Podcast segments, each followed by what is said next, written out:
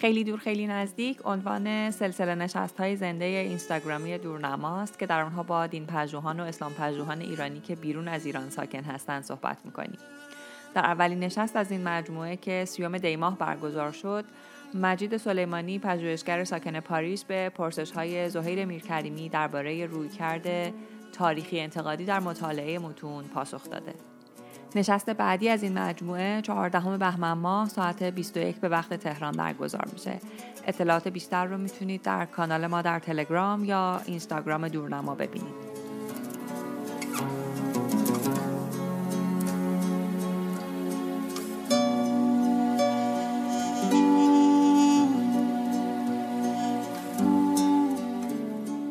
سلام خدمت مجید عزیز و خدمت همه همراهان گرامی مخاطبان دورنما که در این گفتگوی زنده اینستاگرامی با ما همراه هستند. من زهیر میرکریمی هستم از ملبورن در استرالیا و میزبان مجموعه نشست هایی با عنوان خیلی دور خیلی نزدیک از طرف مجموعه دورنما و نخستین مهمان ما مجید سلیمانی عزیز هست از پاریس فرانسه. الان در ایران ساعت نه شب پنج شنبه سی دی ماه 1400 خورشیدی برابر با 20 ژانویه 2022 میلادی و ساعت در پاریس باید 18 و 30 دقیقه باشه فکر می‌کنم و اینجا هم در ملبورن چهار و سی دقیقه بامداد آدین است روز بعد. خب برای حدودا 90 دقیقه در خدمت مجید عزیز و شما همراهان عزیز خواهم بود. قبل از اینکه بریم سراغ گفتگو و پرسش ها من دوست دارم مجموعه دورنما و نشست های خیلی دور خیلی نزدیک رو به اجمال معرفی بکنم. بعد مجید عزیز رو معرفی بکنم و بعد بحثمون رو شروع بکنیم. مجموعه دورنما یک مجموعه است که گروهی از پژوهشگران و دانشجویان مطالعات اسلام اون رو در سال 1398 خورشیدی تشکیل دادن. مهداد عباسی مدیر و سردبیر اونه و هدف این مجموعه تقویت و تثبیت جریان اسلام پژوهی دانشگاهی در ایران و البته شناساندن پژوهش ها و پژوهشگرانی که در حوزه مطالعات اسلام و دین پژوهی در سطح بین المللی در تراز بین المللی فعالیت می‌کنند که اونها رو به مخاطبان فارسی زبان و فارسیدان بشناسونه. دورنما سرواژه‌ای که از عبارت دریچه به واکاوی رهیافت های نو به مطالعات اسلام گرفته شده و همینطور که از اسمش معلومه در این روی کرد قراره که این پژوهشگران که کارهای نقادانه محققانه و البته نوآورانه دارند شناسانده بشن. مجموعه دورنما یک مجموعه است که به هیچ نهاد دولتی یا غیر دولتی وابسته نیست و همکارانش هیچ بهره مادی از این مجموعه نمی‌برند در زمستان 1400 هم ما یک مجموعه نشست هایی رو دورنما تدارک دیده به عنوان خیلی دور خیلی نزدیک و هدفش اینه که پژوهشگرانی که در حوزه مطالعات اسلام در خارج از ایران مشغول هستند ایرانیانی که اونجا مشغول هستند رو معرفی بکنه هم با خودشون آشنا بشیم و هم یک موضوع خاص رو در هر نشست بهش بپردازیم. نخستین نشست مهمان ما مجید سلیمانی عزیزه که از طرف خودم و دورنما ازش تشکر می‌کنم که این دعوت رو پذیرفت. برای من شخصا افتخار بزرگیه که در خدمت مجید باشم. مجید متولد 1351 تهران دانش آموخته مهندسی مکانیک از دانشگاه صنعتی شریف و البته کارش رو در زمینه ادبیات و تاریخ ادبیات دین پژوهی مصنوی پژوهی و قرآن پژوهی ادامه داده. مقالات بسیار متعددی در مجله پرآوازه بخارا داره در زمینه پژوهی و قرآن پژوهی و البته مصنوی. و نباید از یادداشت‌های پرطرفدارش هم در شبکه های مجازی غافل بشیم. خب مجید جان اگر که شما صحبتی دارید قبل از اینکه بریم سراغ پرسش ها بفرمایید و بعد من آغاز بکنم این گفتگو سلام کنم اول از همه خدمت تو زهیر عزیز و همه دوستان حاضر قایب از نظر. و تشکر کنم البته از دوباره از تو از مجموعه پرتلاش دورنما که واقعا با دست خالی اما با دل پر کارهای انقدر خوبی ارائه میدن انقدر غنی انقدر با کیفیت. و من در خدمت هستم همین. لطف داری متشکرم. قبل از اینکه پرسش رو مطرح بکنم و در واقع این گفتگو که خیلی هم قرار نیست رسمی باشه و دوستانه قرار برگزار بشه. اگر مخاطبان پرسشی دارن من بخش پرسش ها رو یک ساعت بعد از آغاز این گفتگو باز می‌کنم و لطفا پرسش ها رو اون موقع مطرح بکنید و هر چقدر که زمانمون اجازه بده اون پرسش ها رو من از مجید می‌پرسم و پاسخ ها ازشون دریافت می‌کنم. الان کامنت ها و پرسش ها بسته است تا ساعت ده. خب مجید عنوان این گفتگو هست قرآن مورخان تفسیری تاریخی انتقادی. این مجموعه قرآن مورخان چی هست و اصلا با چه روی کردی رفته به سراغ قرآن به سراغ پدیده قرآن؟ و اصلا چه ضرورتی بوده که چون این کاری انجام بشه؟ یک مقدار به عنوان مقدمه در مورد خود این مجموعه و روی کردش و ضرورتی که پشت انجام کار بوده برامون بگو تا بعدا باز بشه برامون و پرسش های بعدی شکل بگیره. ممنون. بله چشم برای دوستانی که البته ممکنه که همچنان کتاب ندیده باشن من اول اصلا یک کتاب رو نشون بدم. این البته یک جلده و جلدهای بعدی جلد دوم و سوم به همین ترتیب و ما البته در موردش صحبت خواهیم کرد. شاید قبل از این که اصلا شروع کنیم در مورد قرآن مبارکان صحبت کنیم در مورد همین عنوان این گفتگویی که داریم تفسیری تاریخ انتقادی یه مقدار در این مورد صحبت کنیم. من فکر می‌کنم که اول از همه کلمه تفسیر رو البته خب احتمالا روشن ما این مقدار با اصطلاحا با تساهل استفاده می‌کنیم. چون به هر حال این نوع مطالعات همجور که اسمش برمیاد حتی روی کتابم هست اتود به معنی در واقع استادی یا مطالعات و اونطور هم که در مورد خود متن انجام میشه بیشتر در واقع توضیحات یا تحلیل یعنی آنالیز یا به این ترتیب. بنابراین حالا تفسیر خوب البته چون اینا هر کدوم از این کلمات به حال یه بار معنایی دارن و یه سابقه ای دارن ولی مهمتر از همه البته همون عنوان تاریخ انتقادی است. من فکر می‌کنم که اصلا قبل از اینکه در مورد این کتاب بخوایم صحبت کنیم چون میگیم که این کتابی است که یک چون که میگیم یک مطالعه تاریخ انتقادی است باید این در مورد این واژه صحبت کرد. مخصوصا که خصوصا بخش انتقادیش مقدارم اصطلاحا استعداد فهمی و اینا هم داره. بله همینطور. گویی مثلا قصد بر تضعیف و اشکالیابی و ایبگیری و اینجور چیز هاست. داری در هر حال نه اینطور نیست. این در واقع یک نوع برخورد در واقع نقادانه است ولی در اصل تاریخی نقادانه است و به واقع تا یک برخورد علمی است. حالا ما در مورد این برخورد علمی و مشخصات این برخورد علمی و تنها برخورد علمی هم نیست البته می‌تونیم مواجهه های بله. مختلف داشته باشیم. ولی در این مورد البته صحبت خواهیم کرد. ولی من فکر کردم شاید حالا به قول گفتنی برای چی میگن تقریب از هان برای تمهید از هان یه مقدار اول ما یه مثالی بزنیم که بگیم که ما خیلی از این مطالعات دور نیستیم خیلی باشون بیگانه نیستیم.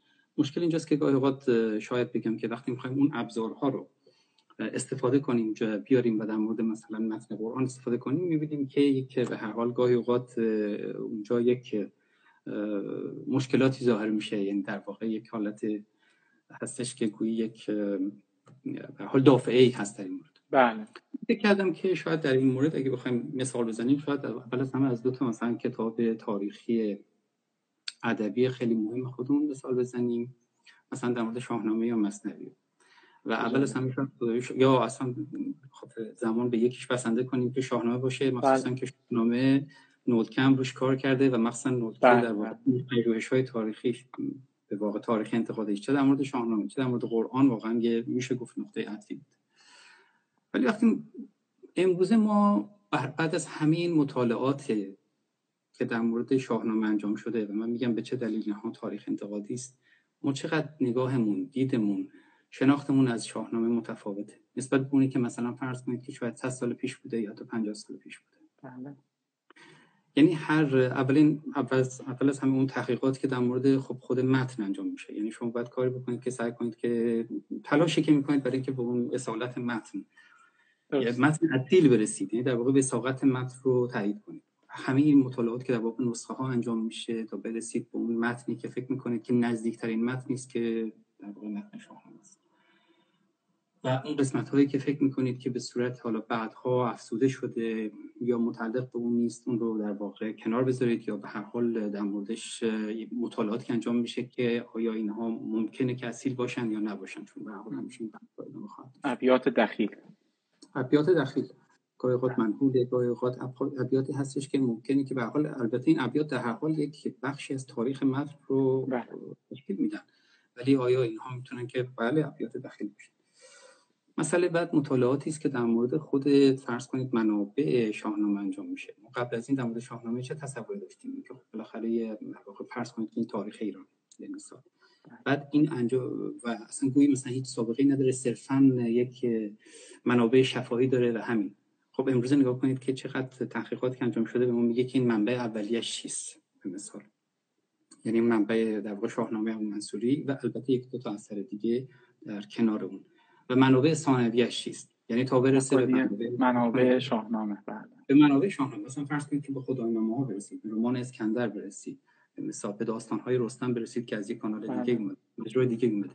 بنابراین این شناختی که ما داریم بیشتر میشه در این مورد.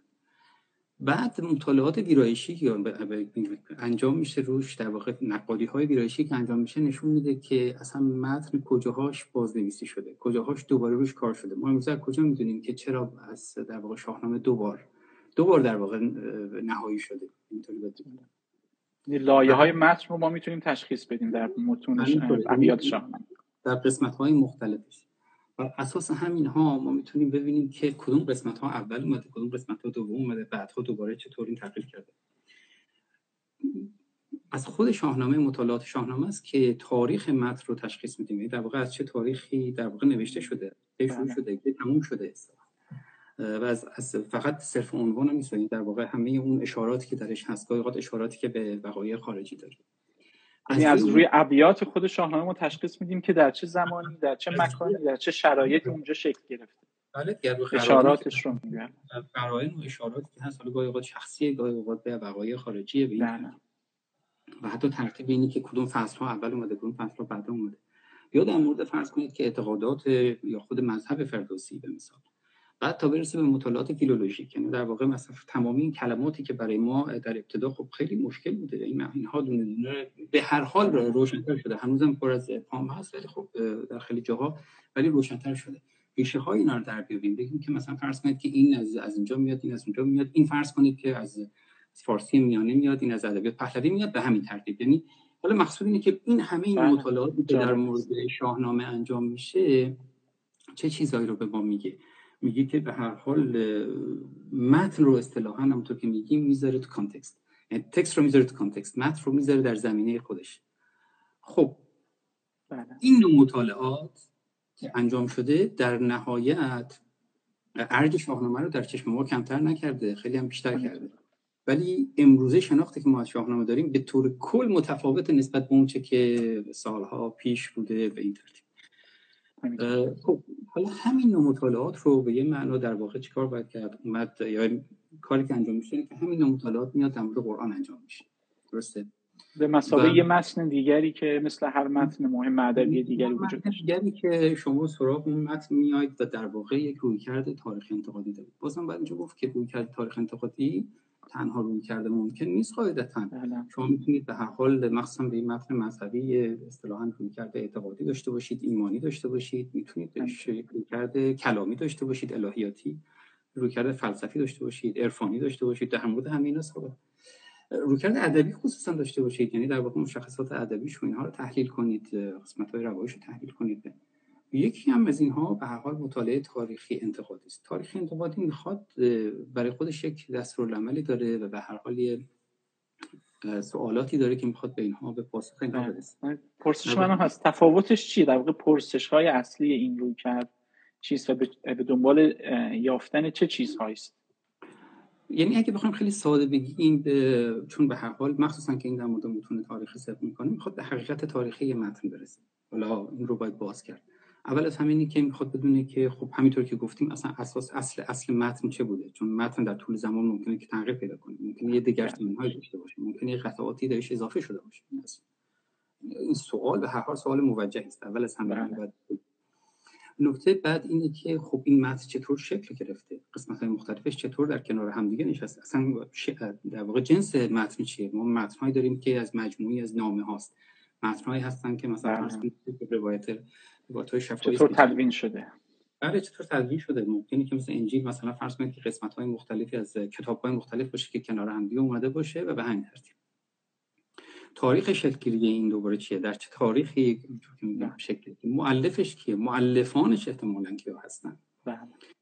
و بعد خب لایه های ویرایشش چیست؟ یعنی در چه زمانی که این زمانی که شکل گرفته بالاخره متن که یکسان نمیمونه. به حال در طول زمان یه قسمتاش دور باز نویسی میشه تغییر پیدا می‌کنه. حتی از سوی خود مؤلف سوی مؤلف قطعا. مثل اشعار حافظ که خودش لایه لایه اینها رو چکشکاری کرد. یه امر امری خیلی خیلی عام همینجا هست دیگه. بله. خب بس بگیم که در واقع لایه های ویرایشیش چیست؟ چه چه همین از روی این لایه های ویرایشی مخصوصا حالا به هر حال می‌تونیم که در واقع همونطور که میگیم واریانت های دیگه چیه؟ دیگرسانی های دیگه ای که داره چطوره؟ بله. نکته بعد اینه که خب منابعش چیست؟ منابع متن چی بوده؟ بالاخره این متن شکل می‌گیره یک با یه جاهای از یه جاهای متاثر شده. اصطلاحا زیر متنهاش چیست؟ زیر متن همین در خلا شکل نگرفته و در, شکل در ارتباط با متنهای دیگه بوده. هم همون مثال هایی که در مورد شاهنامه زدیم به هر حال اینجا هم صفر می‌کنه دیگه. حاصل این که همین کارهایی که انجام میشه میاد در واقع سعی می‌کنه که متن رو در همجور که میگیم در زمینه تاریخیش ببینه یا به واقع تاریخ پشت سر این متن رو ببینه. و خصوصا البته مقصود معلف چه بوده؟ از چند جهت. یکی اینکه اصلا انگیزش چه بوده؟ یعنی ضرورت این که این متن تشکیل شده چی بوده؟ چه چه نقشی داشته؟ و اینکه میگیم که در واقع مراد و مقصود مؤلف وقتی که از متنی که اونجا نوشته شده چیست؟ این معنا در طول زمان متحول میشه. اون متنی که ما امروز می‌خونیم متنی نیستش که ضرورتا یا اون درکی که برداشتی که ما داریم اون نیستش که در طول زمان بوده. بله. حتی در اون عهد بوده. بله. به احتمال خیلی زیاد نبوده. همطور که یعنی این این کلمات ده, ده ها بار اگه نگیم بارها دست کم از معانی مختلف پر شدن بله. خالی شدن. اون چرا که ما امروز می‌خونیم یا می‌بینیم یا در ذهن ما ظاهر میشه. این اونی نیستش که در اون زمان بوده به احتمال زیاد. اینه که به هر حال پیگیری همین چیز هست یعنی در واقع. بله. و بعدم البته مسائل سبکیشه که خود اون هم نشون میده که از کجاها متاثر شده. بنابراین یک مطالعه تاریخی انتقادی به دنبال این پرسش هاست. در واقع پاسخ برای این پرسش هاست. یه نکته که اینجا باید گفت اینه که پاسخ این پرسش ها از روی های دیگه بر نمیاد. یعنی این نکته که و من اینو خیلی زیاد می‌بینم. شما اگه بپرسید که چرا متن اینطور شکل گرفته پاسخش از روی کردهای مثلا ایمانی یا کلامی یا از, از این زاویه ها بر نمیاد نمی‌تونیم بگیم که خب این حالا مثلا فرض کنید که حالا حاصل حکمت خداوندی بوده یا مثلا بگیم که این چرا در این زمان شکل گرفته این مقتضای لطف خداوندی. به مثال یا مثلا بگیم بله. که چرا چرا صورت این چنین داره؟ چون مثلا فرض کنید که این خصلت در واقع اجازه در واقع چطور بگیم معجزه بودنش این اینها بله. به اعتقاد بار برمیگرده. همینطور حتی اگر بخواد مثلا فرض کن به خود متن ارجاع بده دوباره اینها بازگشت می‌کنه به چی؟ به اعتقاد. اینه که پاسخ این نوع کلمات این نوع این نوع سوالات رو باید در همون در همون با روش های تاریخی انتقادی یعنی این رویکرد خودش یک ظرفیتی ایجاد می‌کنه که بعضی از پرسش ها تو شکل می‌گیره یا در واقع این پرسش ها رو میشه مطرح کرد که الزاما در بعضی از رویکردهای دیگه حتی ظرفیت ایجاد این پرسش ها وجود نداره. بله یعنی اونجا اصلا اصلا خیلی از این پرسش ها اصلا اونجا ظاهر نمیشه. گاهی اوقات اونجا یه پرسش های ظاهر میشه که اینجا ظاهر نمیشه. اینم هست. بله. یعنی اون طرف بله. قضیه رو باید بگیم. یعنی حتی اینم باید گفتش که مطالعه تاریخ انتقادی قرار نیست که حتی برخی از پرسش های اون طرف پاسخ بده. اگه یکی بپرسه که مثلا آیا این متن ورس کنید که وحی هست این تاریخ انتقادی نه یک مورخی نمی‌تونه در این مورد بگه از حس نه اون اون از از یک از یک از یک عالم دیگری برمیاد و یک مورخ نمی‌تونه چیزی رو که از حس نهانه در موردش صحبت کنه. یا مثلا فرض کنید که اگر اونجا یه سوالاتی مطرح میشه در مورد اینکه بله فرض کنید که مثلا همونطور که ما داریم در مورد ناسخ و منسوخ و اینها و اینکه معتقدن که به هر حال هیچ نوع تناقضی در متن نمی‌تونه دیده بشه و بنابراین در واقع روی کردی که اونجا هست این که حتما اینو هماهنگ کنم اصطلاحا هارمونیزاسیونی صورت بگیره. این از منظر تاریخ انتقادی هیچ مشکلی نداره یک متن می‌تونه در دوره تحولش جاهایی هم هستش که حتی فرض کنید که بارها بازنگری بشه یه جاهای متن دچار تناقض باشه. این همینطور که در مورد خطوط در واقع در دچار در خصوص همه متون دیگه گفته میشه. حالا اگر از این زاویه نگاه. بکنیم می‌رسیم من امیدوارم که خیلی هم مقدمه نمونیم به هر شکل. نه خوبه. داریم پیش میریم. یعنی حالا من پرسشم این هم هست که این با این روی کرد خیلی توضیح و مقدمه خوبی بود.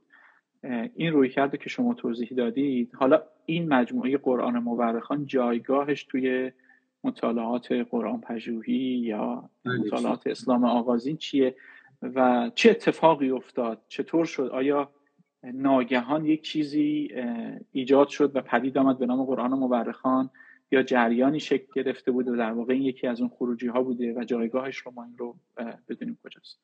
بله در واقع در هر حال قرآن مورخان خیلی ساده بخوام بگیم. البته می‌تونیم به حال معرفی بکنیم که قرآن مورخان کتاب است بله. که من از نظر من در واقع پیش از یک کتاب مجموعه است. مجموعه است در 3400 برگ. دست کم جلد اول و دوم یا سوم که چون جلد بله، دوم دو آ و ب بله. دو آ و دو ب و بعد البته یک یک مجموعه دیگری هم هستش جلد سومی هم هستش که کتابنامه بله کتابنامه خب این اول از همین که در واقع یک آینه است به نظر من از از, از مجموعه مطالعات تاریخ انتقادی که در مورد قرآن انجام شده و انجام میشه. تا سال باید بگیم یه آینه بسیار مقعری هست یا اینجوری به حال کوچکی هست در این مورد که که نشون ولی به هر حال تونسته به معنا سرجم این مطالعات رو جمع کنه یک سنتزی رو یک ترکیبی رو و ارائه بده.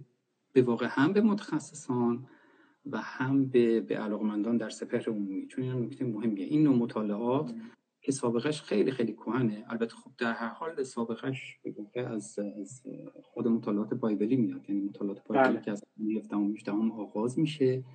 و بعد وقتی که می‌رسه ما از هر از قرن 18 هم مخصوصا از دیگه یه چیزای ابتدایی هست ولی بیشتر از قرن 19 هم هستش که این نوع مطالعات که در اونجا خیلی هم روش های خودش پیدا کرده ابزارهای خودش پیدا کرده و در این مورد صحبت بشه چون مطالعه تاریخ انتقادی بالاخره ابزارها و روش ها و منابع بله. خودش رو پیدا کرد یعنی، اون در واقع اون روش ها اومده در مورد قرآن به کار گرفته شده.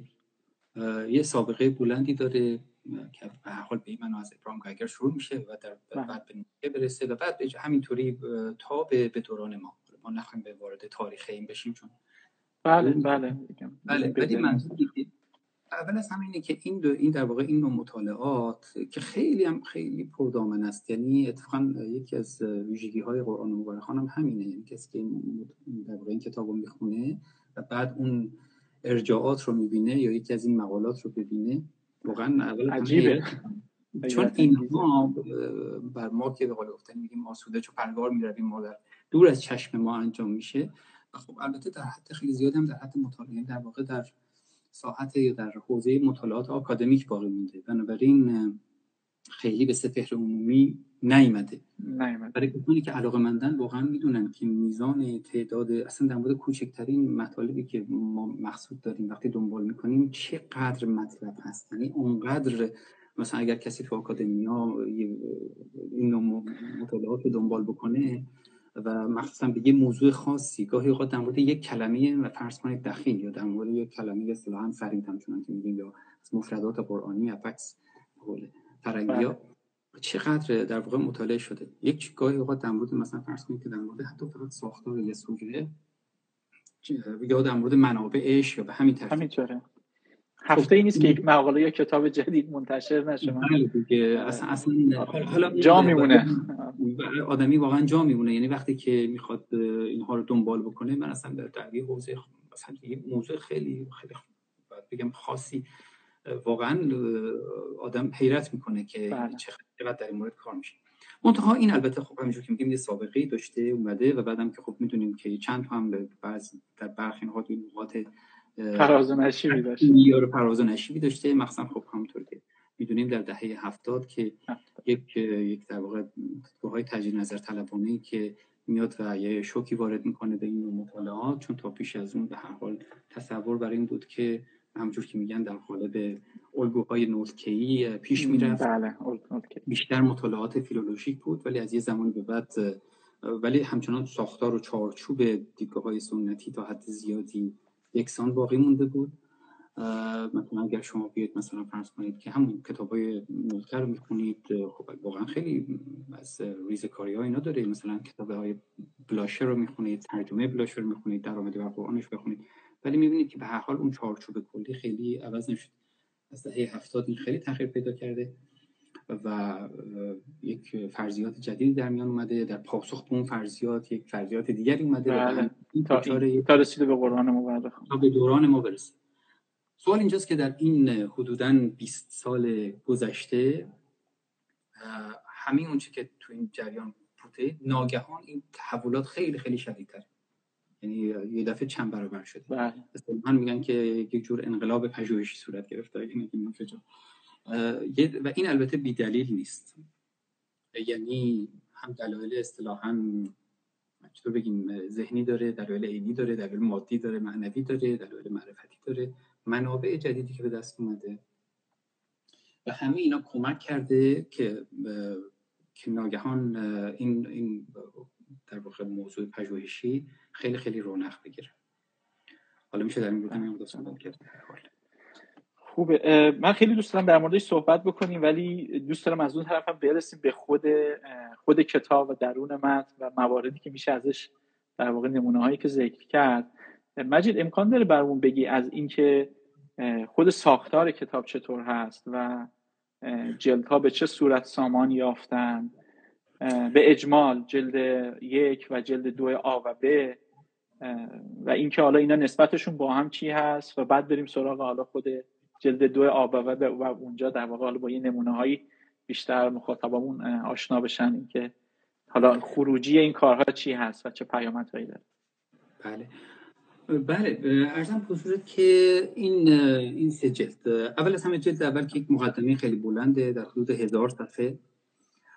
شامل حدود 20 مقاله 20 مقاله است ظاهرا از حدود 19 20 مقاله است. آره. بله هم در در سه قسم در در سه بخش به واقع تنظیم شده. بله. اگه نگاه بکنیم یه شمای کلی باز یه جور سرجم نیست از نوع مطالعات قرآنی که انجام میشه امروزه. برای اینکه به اون پاسخ که گفتیم در مقابل اون پرسش ها برسه. یعنی قسمت اولش که قرآن و آغاز اسلام بافتار تاریخی و جغرافیایی. بله اول از همه که اصلا مخصوصا که مقاله کریستیان روبن که خب کریستیان روبن بله. واقعا مرجعی است در این مورد. مطالعه مطالعه است در مورد در مورد عربستان پیش اسلام. خب اینها از همون چیزی که میگیم که چرا در واقع این تحولات به این سرعت گرفت؟ حالا شاید اونا رو بعد به سرعت بگیم تا بعد برسیم بگیم بله. میشه. ببین اول از همینه که مطالعه در واقع هم کاوش های باستان شناسی است. کاوش های باستان شناسی توی این 20 سال اخیر خیلی خیلی نتایجی داشته که بیشتر نداشته. حالا به دلایل متفاوتی این کاوش ها در حد زیادی متوقف بوده در نواحی مختلف. بله محدودیت هایی برقرار بوده در حالا چه در عربستان چه در یمن چه در بله. ناحیه اردن در ناحیه شام در جاهای دیگه به هر حال به این شکل. و اینها خیلی رونق گرفته. همین الان که چیزی که کریستیان روبن می‌گفت 25 گروه بین‌المللی دارن اونجا کار می‌کنن و خب خود اونها هم بالاخره آموزش دیدن و خیلی نتایج نتایج زیادی به بار آورده. من جای دیگه هم گفتم مثلا ببینید شما ما در مورد ابرهه به مثال. بله. این ابراهیم حبشی باید بگیم.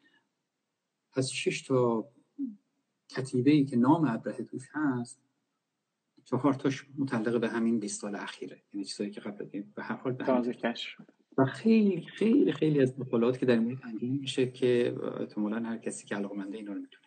خب حالا این نوع مطالعات اول از همه خب داده های خیلی زیادی میده دیگه که به هر حال زمینه شکلی قرآن یا در واقع اسلام اسلام آغازین چه بوده در اونجا؟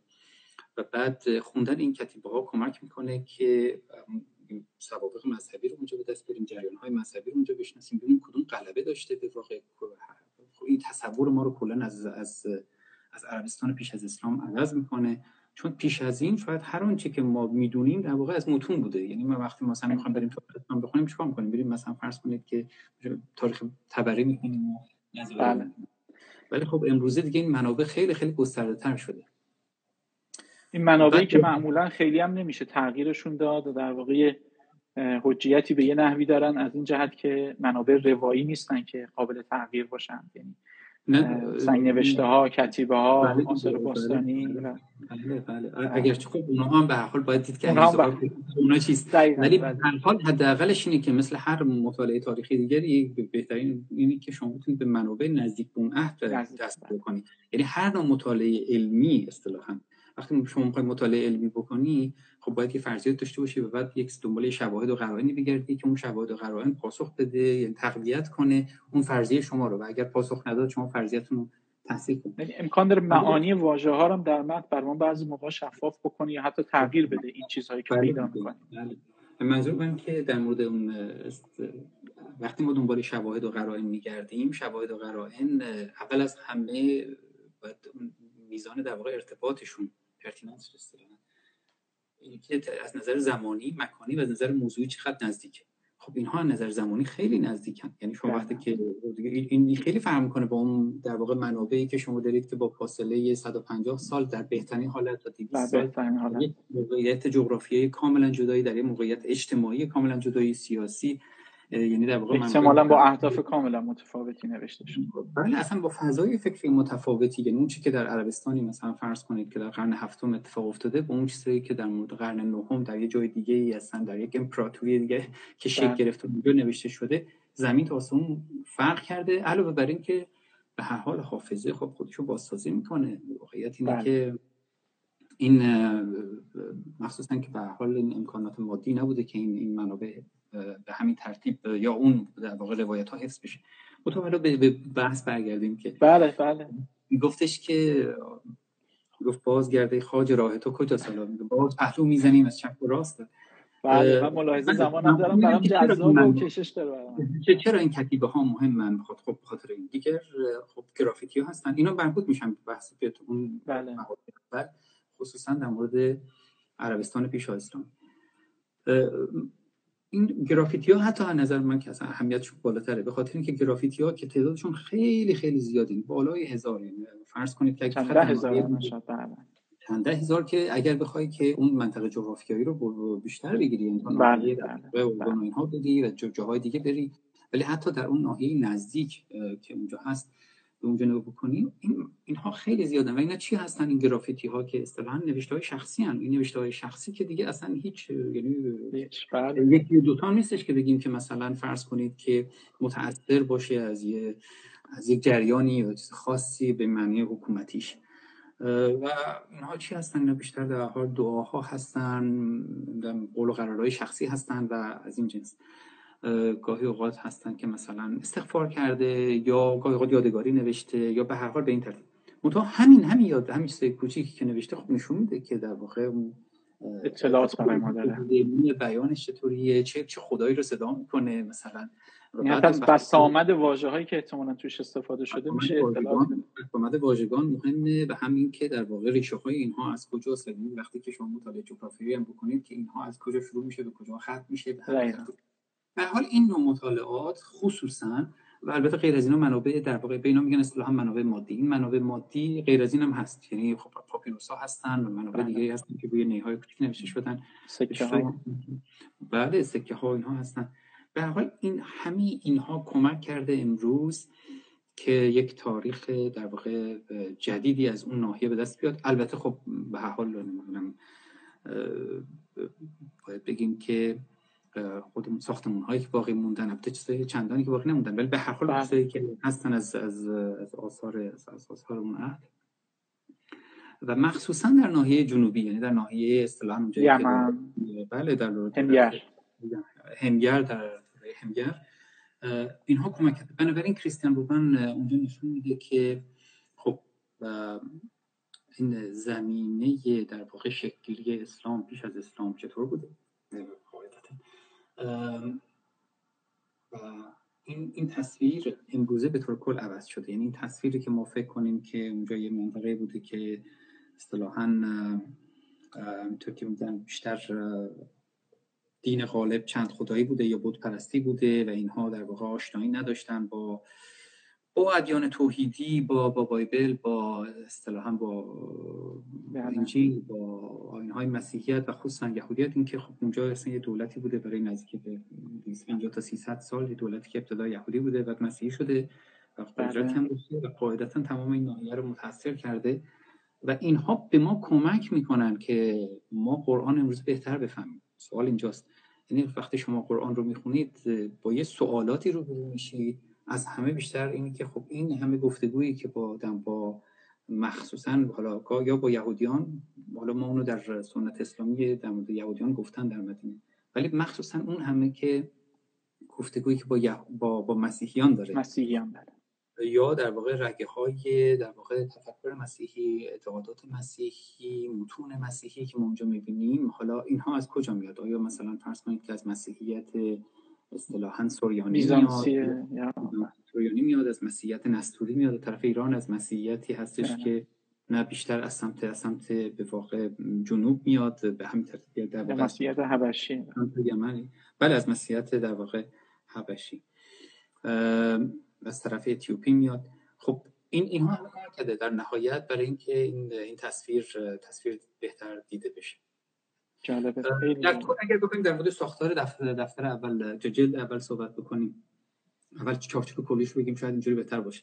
اول از همه اینی که خب این توییت این سه بخشی که هست ابتدا در مورد عربستان صحبت می‌کنه بیشتر. ابتدا در مورد عربستان و بعد همین اون که در اطراف عربستان شامل در واقع ایران بله. اینها بله. به این ترتیب. این این قسمت در واقع قسمت ابتدایی است.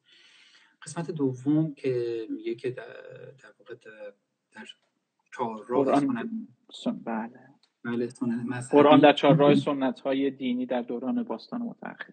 بله در دوره باستان متأخر. این باستان متأخر هم البته این نکته خیلی مهم نیست. این لیت آنتیکیتی اصطلاحا یا آنتیکیت تقدیف این یه دوره زمانی است و فقط به دوره اشاره نمی‌کنه. یعنی در واقع یک یک مجموعه است از متون مجموعه است از در واقع حتی جهان بینی در واقع در جهان بینی دقیقاً. کلمش همینه از یک جهان بینی که که در اون ناحیه جاری چون هر دوره‌ای که میگذره به هر حال این یه جهان بینی است که از, از بله، یک بله. یک منطقه به منطقه دیگه به همین ترتیب در این این گفتگو رایجه خب قاعدتا اول از همه این که این جریان ها و این دیدگاه های فرض کنید که اول از همه یهودی که ما می‌بینیم در جاهای مختلف بعد دیدگاه های مسیحی که همینطور گفتیم مسیحی می‌تونه نستوری باشه می‌تونه سوریانی باشه مسیحیت در واقع حبشی باشه. و بعد گاهی ترکیب این دو گاهی یک یک جریان هایی است که مشهورن به جریان های مسیحودی. جودو بله. در واقع مسیح جریان هایی هستند که در واقع بینابین این دو هستند بله. در عین حال که به اصول در واقع یهودیت وفادار موندن ولی خب مسیح را هم قبول دارن. یک یک یک از پیامبران. ولی خب دیگه به حال اون دیدگاه های تسلیسی رو ندارن.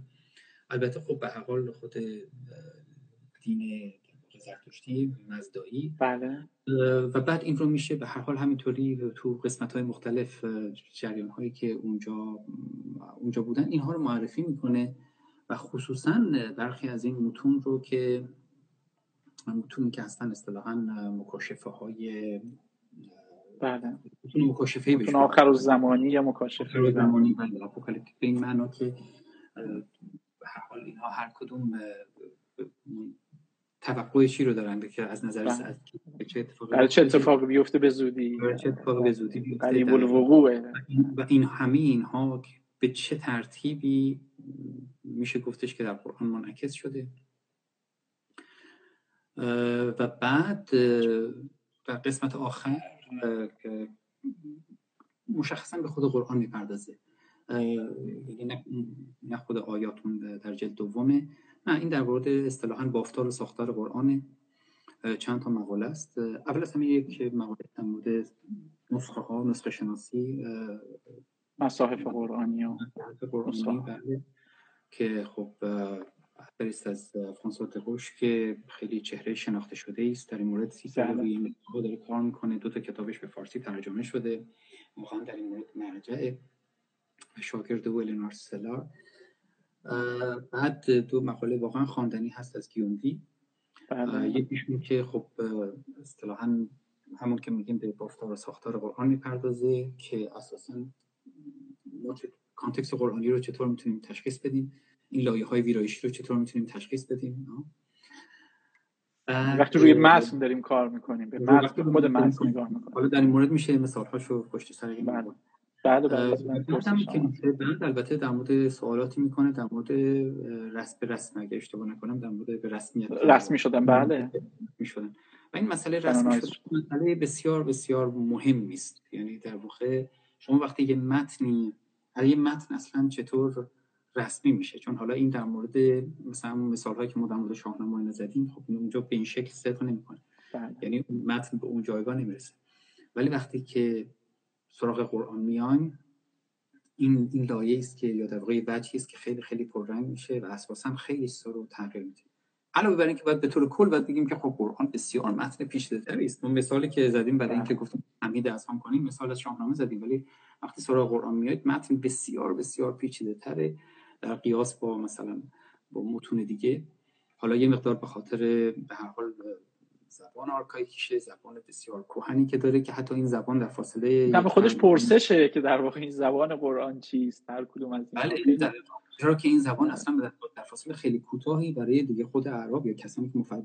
برای در واقع خود مفسران پر از نکات ابهام بوده. یعنی خودش پرسش برانگیز بوده بله. بعد البته شیوه در واقع باید بگیم که جمع شدنش این به این خیلی کمک نکرده به اینکه تاریخ زمانیش به هم ریخته خب این کار رو سختتر کرده. و بعد یک در واقع بافتار زدوده شده انگار در جمعآوری در, در به ظاهر من چنین به نظر میاد. یعنی در واقع حالا نمیگیم که یک دستی این کار کرده بله.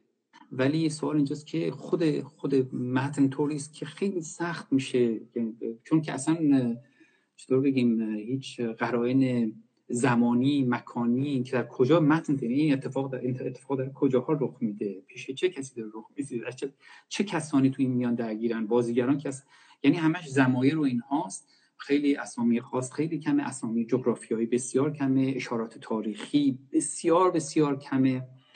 و خیلی از این فرض هایی که ما داریم اینا همه از مفروضات خارج از متن دیگه. اینکه مثلا فرض بله. کنید که اینجوری شد اینجوری شد اسباب نزول اینها اینا از بیرون متن میان.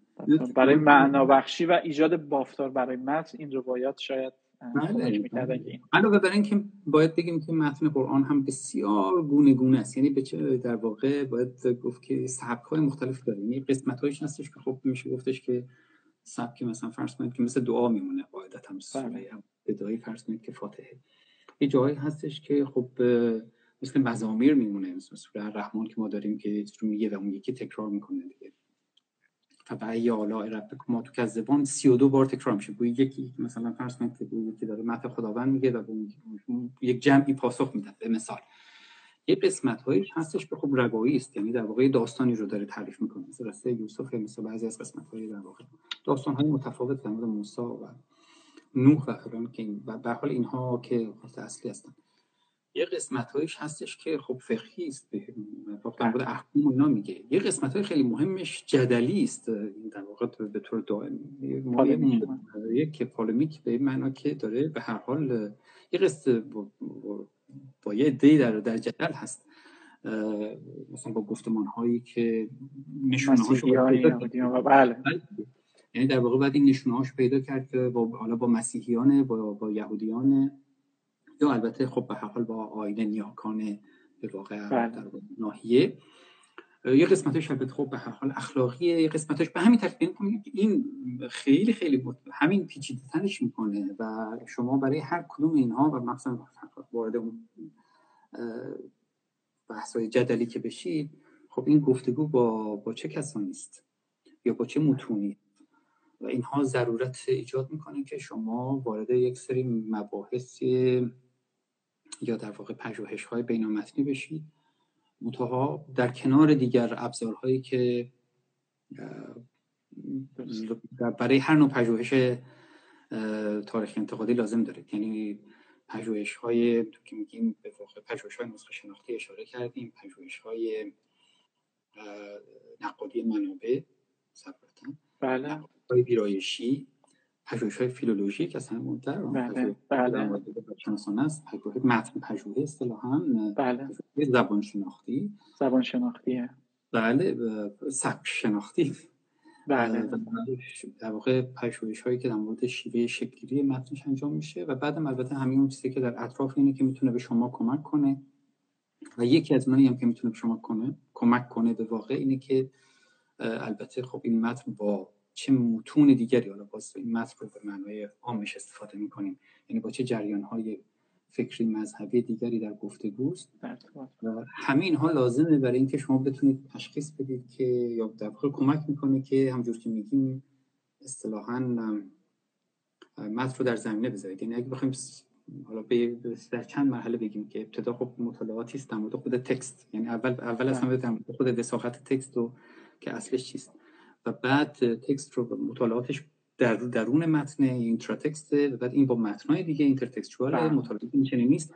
بعد در نهایت text رو ببرید تو context. یعنی در واقع ببرید ببینید که توی مختصات زمان و مکان یعنی در واقع تاریخ یا این این متن اونجا چه می‌کنه؟ یعنی همه این همه این روش ها می‌تونه استفاده بشه. به نظر نمیاد که اینجور. حالا من پرسشم اینه که آیا اینا با هم تضادی داره این روش یعنی یه نفر یکی از اینها رو استفاده بکنه. دیگه مثلا کسی که کار intertextual انجام میده مطالعات بین‌متنی انجام میده دیگه نقادی منابع نمی‌تونه انجام بده. یا اینا با هم تضاد دارن یا نه هر کدوم در واقع یک بخشی از این جورچین و پازل رو دارن تکمیل می‌کنن.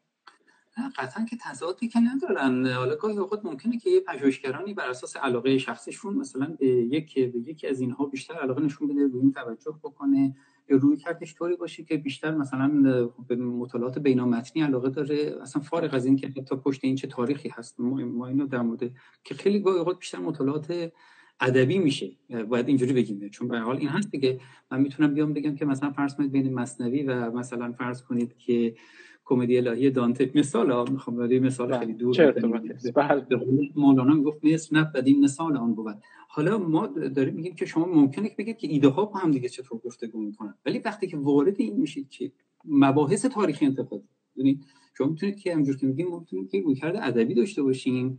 همجور که مثلا در مورد شاهنامه میگیم رویکرد ادبی داشته باشیم می‌تونیم در مورد مثنوی رویکرد ادبی داشته باشیم. بله. این که شما ببینید که اصلا این شخصیت ها با هم چجور شکل گرفتن چطور با هم دیگه گفتگو می‌کنن و ولی رو کرده تاریخ انتقادی سوالات دیگه ای داره همونطور که میگیم می‌خواد متن بذاره توی در واقع توی توی زمینه خودش. زمینه خودش. اونو تطبیق بده. بنابراین اگر یک کسی بخواد اون کارو بکنه مطالعات بین متنی و نقادی منابع نه تنها در تناقض نمیفته که اینا هم دیگر تکمیل می‌کنن. شما ابتدا باید یه نقادی منابع انجام بدید تا تمام اون منابع احتمالی رو یا حالا در موازی یا زیر متن متأ گاهی اوقات هم نگرانی های این چنینی است که مثلا اگه ما برگردیم بگیم که مثلا این این در واقع یک منبع محتمله مثلا در مورد قرآن وارد بشیم مثلا بحث کنیم که آقا در مورد مباحث فقهیش این چنین می‌تونه باشه در مورد مباحث فرض کنید که روایت هایی که در مورد بله.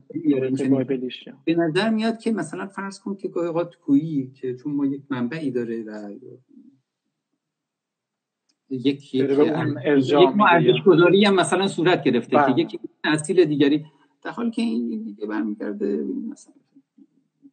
یه بحثیه که ملاحظه ای در این روی کرد نیست. بله. این دیگه دیگه یه مقدار برداشت شخصی و یه مقدار تعلقات و شخصی و محقق در نظر من. جالبه. خیلی جالبه. مجید من دوست دارم برم سراغ یکم در واقع جزئیات بیشتر. خب ما جلد اول رو که فرمودی یه مقدمه مفصل هزار خورده صفحه‌ای در 20 مقاله است. یه جور در واقع نظریه ها و تمهید کاره و در جلد دو آ و دو بی ما در واقع تفس... به یک نحوی حالا فرمودید با یک تساهلی داریم لفظ تفسیر رو به کار می‌بریم. زیل هر سوره و هر آیه یا دسته ای از آیات در واقع نتایج پژوهش هایی که با این روی کرده تاریخی انتقادی مجموعه روش ها انجام شده اومده و خب کل قرآن رو پوشش میده. به نظر میاد یه کار نوعیه کاری که شاید حالا کار سابقه نداره. صد درصد. یعنی این این این بخش من باید بگم که ببینید قسمت در واقع اون جلد اول این مجموعه مقالات برخی از این مقالات هم بسیار مقالات خاص برای این کتاب نوشته شدن. همطور که میگیم یه سنتزی هستن از همه اون مطالعات پیشینی که انجام شده. بنابراین اون هم کار بزرگی و بخشش هم که پر از در واقع ایده های نوعه. یک نوع رهیافت های نوست که در اونجا می‌بینیم. بحثی که مطرحه که که در واقع گذر از اصطلاحا الگوی نولکه در همون جلد اول مطرح شده. تا اجازه بده بون برگردیم. من هر تو سوال تو رو می‌گیرم من میرم یه جایی که اجازه من میگم شاید حالا به هر حال باید حق جلد اولم بذاریم. به جا بیاریم. من دوست دارم به مثالای جلد دو هم برسیم. بله بله. برسیم جلد دو. سوال اینجا اگه فرصت شد شاید برگردیم به اونجا. ولی واقعیت اینه که به هر حال اون یک سرجم این نوع همطور که میگیم مطالعات اون کاری که واقعا کار بزرگتری بوده و بعد قطعا هم تاثیر گذارتر خواهد بود اون قسمت در واقع دومی که به خود متن قرآن می‌پردازه. چرا چون حالا به حال قسمت اول در یه بگین من تو کلیات دیگه حالا شما بله. موافق مخالف باشی خانش های دیگه در مورد این که آیا واقعا اوضاع عربستان این چنین بوده یا نبوده کدوم جریان ها موثر بودن نبودن اینا بالاخره همیشه در این مورد بحث هست ولی وقتی که واقعا وارد متن میشید خب این اون چیزی است که اولا کمتر بوده تقریبا ما نداریم. تکنگاری ها بسیارن ها تکنگاری ها در مورد بله، بله. مجموعه کل قرآن از ابتدا تا انتها فکر کنم در مورد هر در مورد هر سوره در مورد هر آیه کلی متن پیدا می‌کنید. کارهایی هستش که مثلا میشه کوپرس که خیلی کارهای عالی انجام داده. بیشتر البته مطالعات بلاغی انجام داده. ایشون البته مدتی زیاد ایران بوده. در این مورد مثلا فرض کنید که در مورد این سوره در مورد این سوره در مورد اون سوره در مورد یه سری آیات هم. ولی اینکه ما از ابتدا تا انتها این رو پوشش بده و بعد در اونجا قاعدتا اون در واقع بله. اگر بگیم یا اون کسی که در واقع اون پژوهشگری که اونجا متن رو نوشته داره توضیح میده بره تمام این منابع رو بگرده و اینها رو بیاره و سنتزش اونجا بیاره دست کم سعی کنه که یک معنای محصلی از منظر تاریخ انتقادی به دست ما بده. این اولا نوعه چون ما از این در مورد کل متن نداشتیم. همونطور که می‌دونی خب گاهی اوقات مثلا چطور بگیم توی ترجمه های ترجمه های قرآن مثلا شما ترجمه بلاشه رو ببینید پر از بله. پر از زیرنویس های فوق العاده است که نوشته در این خصوص. ولی ریچارد بل مثلا یه کار ریچارد بل اتفاقا همون کسی ریچارد بل قطعا یک در این مورد پیشرو بوده ولی خب کارش اولا که این مقدار ریچارد بل اون کتابو سال 1950 اینا نوشته و بعد مدت ها دیرتر این کتاب 1999 اگه اشتباه نکنم 80 خورده این 90 منتشر شد یعنی خیلی خب اولا که خب خیلی مطالعات انجام نشده بود ولی واقعا خب این در این مورد پیش دنیای جدید ایجاد شده بعد از اون بله بعد از اون از اون که در واقع بگذریم می‌رسیم به, به این به بله. در واقع تاریخ قرآن مورخان که به تمامی این متن پرداخته. و بنابراین از این جهت یک متن مرجع خواهد بود. به چه معنا مرجع خواهد بود؟ یعنی در واقع دیگه از این بعد کسی از نظر من به این نوع مطالعات علاقه منده از این متن در واقع بی نیاز نخواهد بود خانی نخواهد بود. باید در بگیره. یعنی باید یا بگی حالا من مثلا مثل مثل اون آثاری میمونه که شما به هر حال دیگه سخته که در مورد یه مطلبی بنویسی و به یک سری از متون به یک سری از توجه نکنید توجه نکنید این یه قسمت قسمت مهم میشینه که ببینید شما وقتی متن رو می‌خونید همطور که ما خودمون وقتی قرآن رو می‌خونیم به هر حال همه این ایده های متفاوتی که هست شما در متن واقعا تشخیص می‌دید که سنگینی اینها کجاست. یعنی مثلا وقتی ما در مورد این صحبت می‌کنیم که قرآن همطور که میگن یک متنی است متعلق به تاریخ باستان متأخر و در واقع به این معنا در سنت در واقع همون متون بایبلی شکل گرفته یا بسیار نزدیک به اون گفتگویی که با اونها داره خب این رو باید کجا این, این یک یک فرضی است. این کجا در آزمونش کجا می‌بینیم؟ چطور باید در ذیل آیه اون رو ببینیم که خانش آیه چطور تغییر می‌کنه؟ شما می‌بینید. تفسیرش به طور طبیعی وقتی که متن رو می‌خونید می‌بینید که دونه بدون اینها کجا دارن پاسخ میدن. کجا زیر به زیر متن اشاره می‌کنه؟ کجا کلمه ای که برای ما ناشناست این کلمه رو برای ما آشنا می‌کنن چون میگن که این از متن سوریانی میاد. این از متن بله. که حبشی فلان میاد. شما وقتی که بعد وقتی ما در مورد لغات دخیل به مثال انجیل خود کلمه انجیل از کجا میاد؟ مثلا حواریون کجا میاد؟ بله. ارزم بودتون که آیه خود قرآن. بله. سوره اینا. حالا در مورد بعضی از اینها هم به حال بحث و جدل در این مورد همچنان ادامه داره که در حال مقتضای بحث علمی است. ولی خب بله دیگه وقتی که ما کتاب آرتور جفری که لغات دخیل قرآنی هست بله. این کتاب الان به هر حال به نسبت قدیمی شده بله. و تمام این مطالعات دیگه که انجام شده.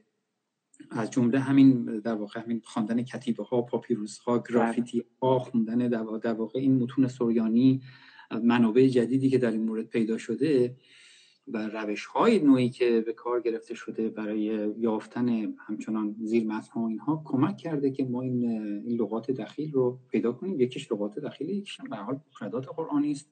که خیلی خیلی مبهمن وقتی کلمه یک بار در قرآن اومده و مثل این ما بسیار داریم. خب این یکی از بسیار زیاده. در در سوره مکی بسیار زیاد در سوره های مکی بسیار بسیار زیاده. در جای دیگه هم دیده میشه. همینطوره. که اصلا طور کل معناش مبهم میشه. ولی خب این مثالا رو مجید می‌تونیم بریم وارد این مثالا بشیم ببینیم که حالا تو این جلد دوم چه در واقع این پژوهش ها اون چند تا نمونه از این کارهایی که این پژوهش ها انجام دادن و کمک کردن که ما این آیه رو بهتر بفهمیم یا توی زمینه تاریخیش متوجه بشیم. یا حتی امکان داره نگاه ما رو تغییر داده باشن و یه دریافت و یک تفسیر جدیدی ارائه کرده باشن. وارد اون بشیم. ارزم به حضورت که بله حتما از کجا شروع کنیم؟ بهتون از از هر جایی که هر از هر ما از الان فکر می‌کنم تقریبا 15 دقیقه تا 20 دقیقه وقت داریم برای چند تا مثال و من چند دقیقه دیگه هم بخش پرسش ها رو باز می‌کنم که اگه همراهان و مخاطبان دوست داشتن پرسش ها رو مطرح بکنن که تو اون ده 15 دقیقه پایانی من هم اونا رو بپرسم. به هر به قاعدت همجور که میگیم فقط چند تا مثال اشاره بکنیم. بله. یا برن. بله. باغستان رو کجا آنجا برن؟ واقعیت اینه که مثال اول از همه من از اینجا شروع کنم که از بسم الله الرحمن الرحیم. و اول بله. بله. کتب تفسیر قدیم دیدید؟ مثلا میمدم گفتم برای نقطه ب مثلا 100 صفحه می نوشتم. بله همینطوره. واقعیت اینه که وقتی ما به اینجا رجوع کنیم اصلا فرض کنید که این فرمول بسم الله الرحمن الرحیم از کجا میاد؟ خود کلمه در واقع به این حتی همین فرمول بالاخره از یه جایی اومده از یه چینش واژه ها و این ترکیبی که این داره حتی اینکه چرا چنین نوشته میشه؟ سوال اینجاست. یعنی چرا در این بسم که این الف در اینجا در میان چرا حذف میشه؟ چون این در جاهای دیگه حذف میشه فقط در این فرمول که حذف میشه. داره. و پاسخ این رو فرض کنید که از نظر دوباره تاریخ انتقادی چطور میشه؟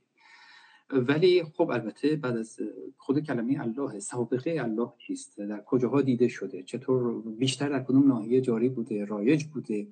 و به این معنا قرآن در مقابل الرحمن بسم الله الرحمن الرحیم. چون الرحمن در واقع نام خداونده و الله هم نام خداونده و ما متون خیلی زیادی داریم که در اینجا می‌خونیم که خب این الرحمن مخصوصا چه سابقه ای داره؟ یه سوابقی داره مخصوصا که سابقه خیلی قویه در مدهی داره در حالی که الله بیشتر در واقع متعلق به سنت ناحیه حجاز و اینکه اینها چطور با همدیگه نزدیک شدن به کنار هم بودن و اینکه چرا این دو, دو کنار همدیگه میان شما این زیر ساختار رو که می‌بینید وقتی مثلا فرض کنید برید سوره مریم رو بخونید می‌بینید که سوره مریم که خیلی هم از قضا در واقع در, در مثلا در قسمت ابتداییش که همجور که از اسمش برمیادم تو که داستانا برمیاد اینها بالاخره یک به شدت در واقع میشه گفت که به هر حال بایبلیست.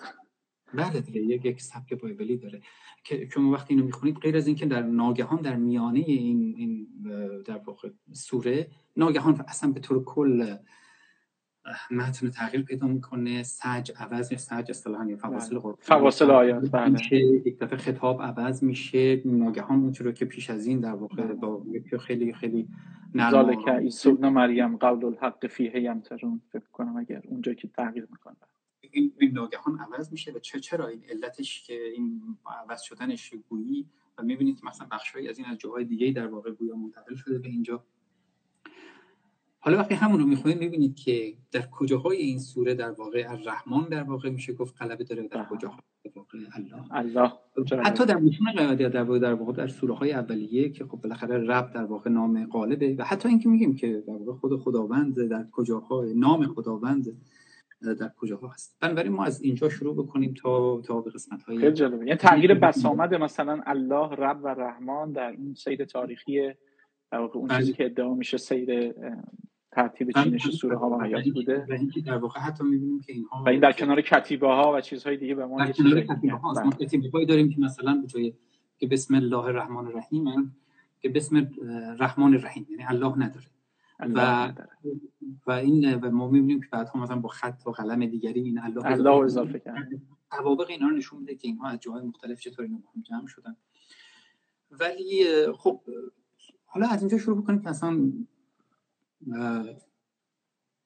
علاوه بر اینکه این چقدر ما رو همچنان که از منظر تاریخی انتقادی می‌بره در واقع نکاتی رو روشن می‌کنه در مورد قسمت های مختلف قرآنی گاهی خودم پاسخ میده به اون چیزی که از نظر سنتی هیچگاه برای شما پاسخ براش پیدا نمی‌کنه. همیشه نقطه ابهامی بوده که مفسرا سعی می‌کردن یه راهی پیدا کنن ولی پاسخی نداشت. یا اینکه به هر حال ازش چشم میشه دیگه. مثلا مثال بکنیم بزنیم مثلا قصه مشهوری است که حکایت در واقع اخت هارون هست. یعنی جایی هست که مریم در سوره مریم هست. بله در خود سوره مریم که البته خب در سوره مریم در جای دیگه آل عمران در جای دیگه. بله. در واقع به سه شکل مختلف و همه اینها یه جایی هستش که اخت هارون خطاب میشه یه جایی هستش که بنت عمران در واقع خطاب میشه و یه جایی هم که هستش که هر یعنی در واقع مادرش امرات عمران دوباره خطاب میشه.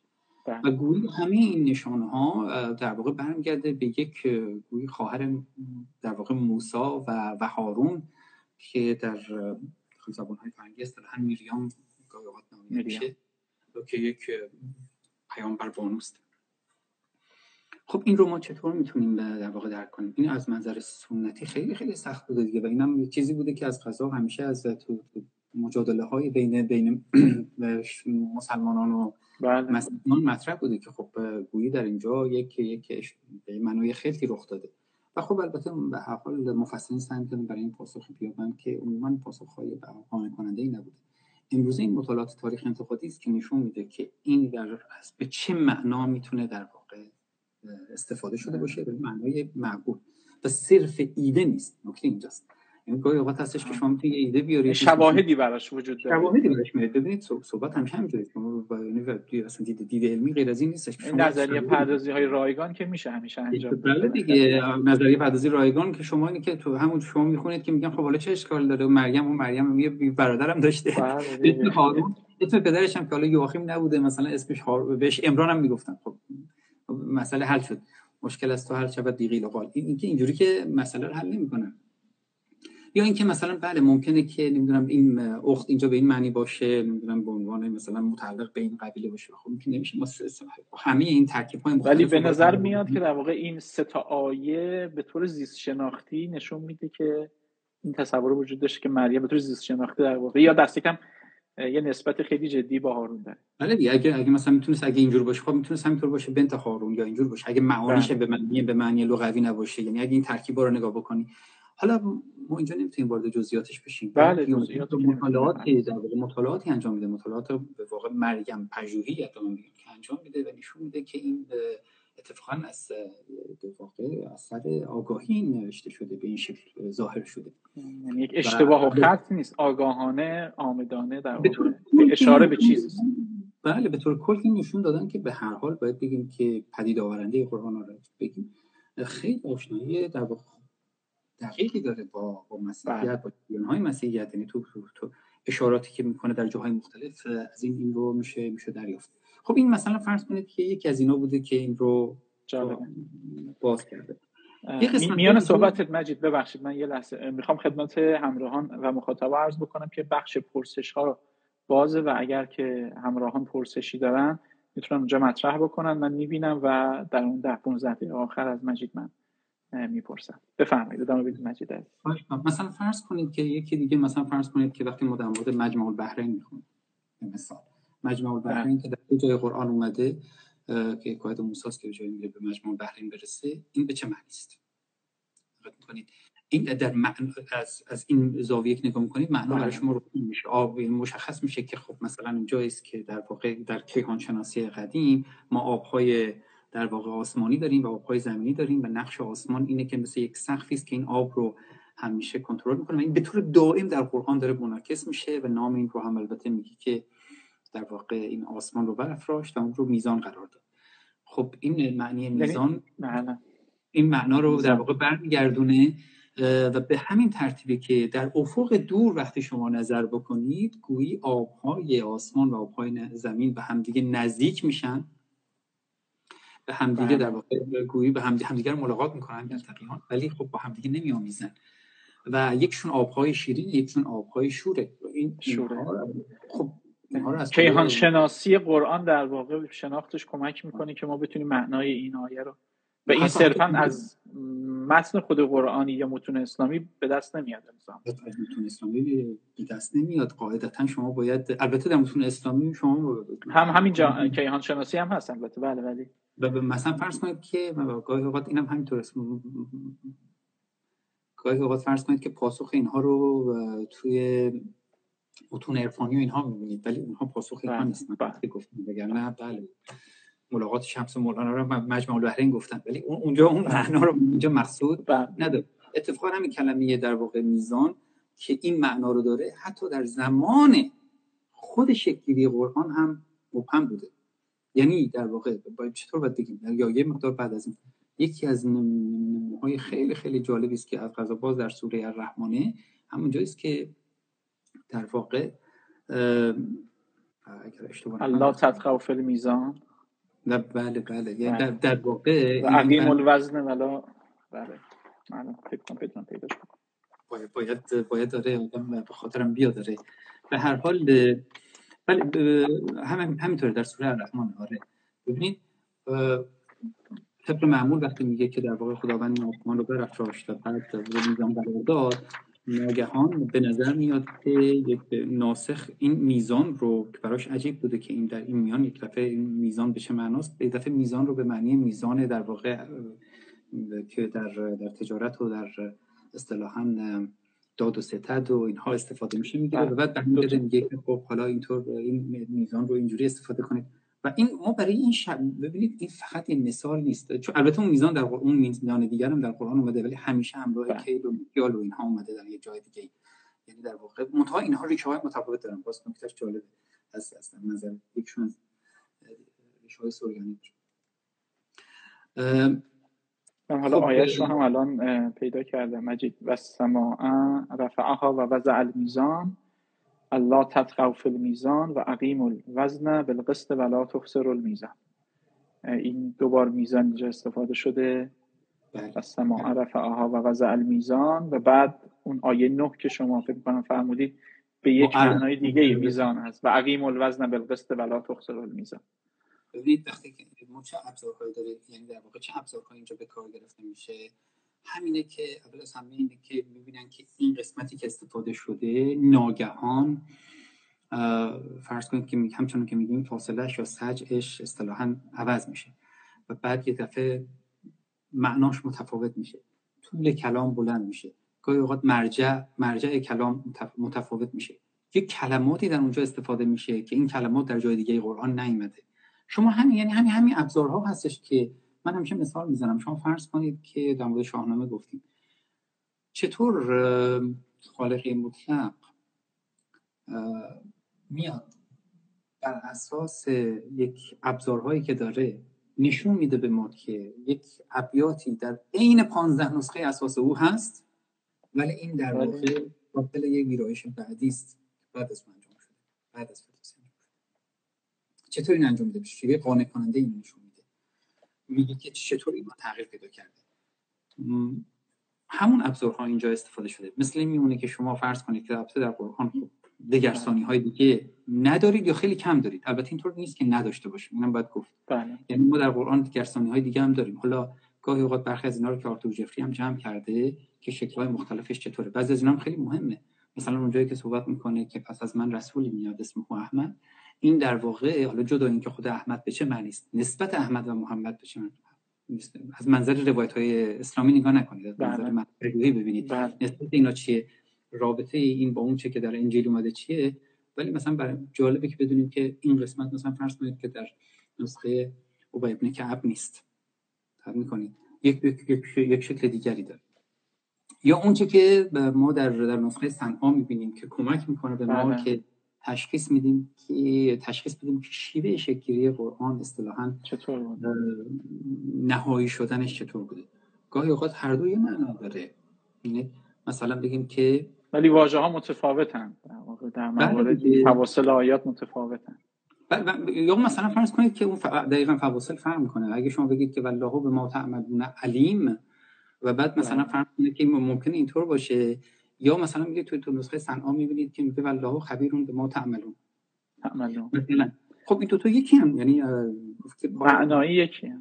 بله ولی خب در واقع اون تفسیرهایی که من اصطلاحم هست که اینا روی فضای فاین تیونینگ قرآن هستن که این واژه ها خیلی دقیقا و اصلا جابجا نمیشن خب این تصور رو یه مقدار خب محل اتفاقا حالا حالا صرف این نیست. اتفاقا وقتی مثلا اون نسخه صنعا رو که نگاه می‌کنید می‌بینید که اونجا اگر این دوتا که یکی ان مولانا پای معنا گیر صورت سرکش از بله. منظره معنایی که نگاه بکنید اصلا فرق نمی‌کنه. فرقش کجاست؟ فرقش اینجاست که نشون میده که اون اگر مثلا فرض کنید به تعملون خط بشه خب اون با آیه قبلیش که تذکرون هست و بعدش که به تکتمون هست این با هم در واقع بیشتر می‌خونه. دقت می‌کنید. بله. اون در نسخه سناست نه در نسخه عثمانی.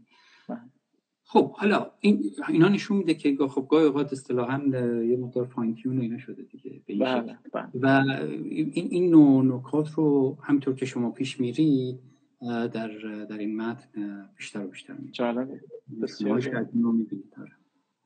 یه قسمت دیگه یا بخش دیگه ما شاید برای یک یا دو تا مثال دیگه جا داشته باشیم. یه دونه مثال دیگه دیگه مجید که بعد بریم سراغ پرسش هایی که دوستان مطرح کردن. بله حتما. ببینید که مثلا فرض کنید که یک قسمت یک شاید مثال خوبی باشه اصطلاحاً که بهش میگم قطعات نظیر. به چه معنا؟ چون مخصوصا نشون میده که چطور ابزارهایی که در در واقع در بایبل پژوهی استفاده شده اینجا به کار گرفته شده. قسمت های در قرآن هست که تکرار شده. چند بار تکرار شده. مثلا قصه آدم هفت بار تکرار شده. قصه نوح پنج بار قصه صالح پنج و وقتی میگیم تکرار شده یعنی در واقع آیات گاهی اوقات تا ده آیه یه جای دیگه در یه جای دیگه عینا تقریبا عینا تکرار شده. عینا. مطالعات این این همون چیزی است که اصطلاحا تو مباحث بایبل بهش میگن مشکل سینوپتیک. بله. حالا بگیم مشکل انجیل های synoptic ولی خب به بله. مشکل synoptic به این معناست که این قسمت ها چطور تکرار شده.